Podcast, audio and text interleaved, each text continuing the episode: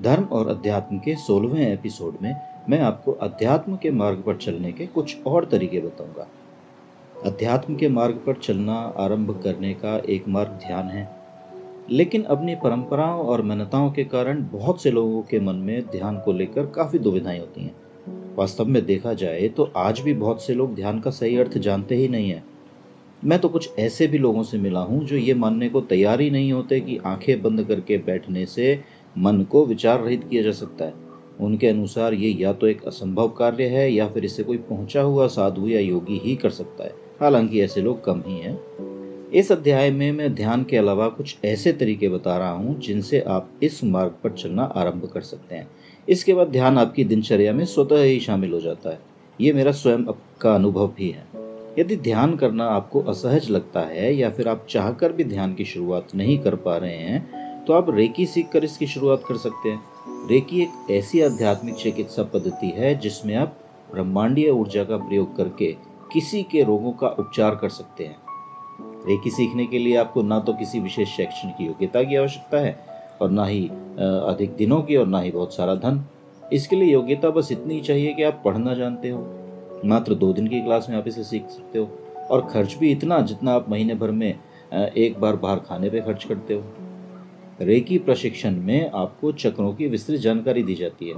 इसमें ध्यान भी सिखाया जाता है। दो दिनों के प्रशिक्षण के बाद आपकी दोनों हथेलियों से एक ऊर्जा का प्रवाह शुरू हो जाता है, जिसे आप महसूस भी कर पाते हो। अपने उन्हीं ऊर्जा वाले हाथों से आप किसी का भी उपचार कर सकते हो और प्रशिक्षण के दौरान ही आप विश्व में मौजूद उन शक्तियों को महसूस करने लगते हो जिनके बारे में आज तक आपने केवल सुना या पढ़ा ही था। और इसी के साथ आपकी आध्यात्मिक यात्रा की शुरुआत हो जाती है। आपके अंदर भौतिक व व्यवहारिक बदलाव आने लगते हैं। ये बदलाव इसलिए आते हैं क्योंकि आपके सभी चक्र संतुलित होना शुरू हो जाते हैं। यहाँ तक कि आप दूसरों के चक्र को भी संतुलित कर सकते हो। इंसान के समस्त रोगों की जड़ वास्तव में चक्रों में ही होती है और जब चक्र ही ठीक हो जाते हैं तो रोग भी जड़ से मिट जाते हैं। इसे एक उदाहरण से समझते हैं। शरीर में यदि कोई रोग हो जाए तो उसका कारण शरीर के अंदरूनी अंगों में ही होता है। उच्च रक्तचाप यानी हाई ब्लड प्रेशर घर घर में पाया जाने वाला रोग है। हाई ब्लड प्रेशर का कारण है कि हृदय रक्त को तेज गति से धमनियों में प्रवाहित कर रहा है, अर्थात हृदय सुचारू रूप से काम नहीं कर रहा है। और ये एक लाइलाज रोग है। जिसे ये रोग हो जाए, उसे सारा जीवन, दिन में कम से कम एक गोली तो लेनी ही पड़ती है। इसके अलावा खान पान में बहुत सारी चीज़ों का परहेज घर घर में पाया जाने वाला ये रोग लाइलाज क्यों?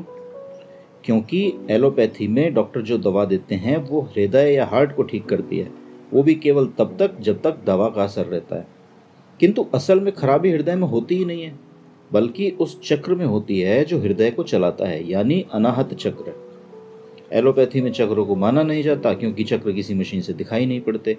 यदि हृदय के स्थान पर चक्र का उपचार किया जाए तो हृदय और अनाहत चक्र से जुड़े हुए सभी अंग अपने आप ठीक हो जाएँगे। हाई ब्लड प्रेशर भी। जब आप रेकी या और भी बहुत सारी आध्यात्मिक पद्धतियाँ जिन्हें आप सीख लेते हो तो आपको अपने भौतिक शरीर और सूक्ष्म शरीर का ज्ञान होने लगता है और पूरा अध्यात्म और भगवान आपके अंदर ही मौजूद है, जिन्हें आप अनुभव भी करने लगते हो। अगले अध्याय में मैं आपको एनर्जी के बारे में बताऊँगा, यानी ऊर्जा के बारे में बताऊँगा कि ऊर्जा क्या है। तो सुनते रहिए धर्म और अध्यात्म।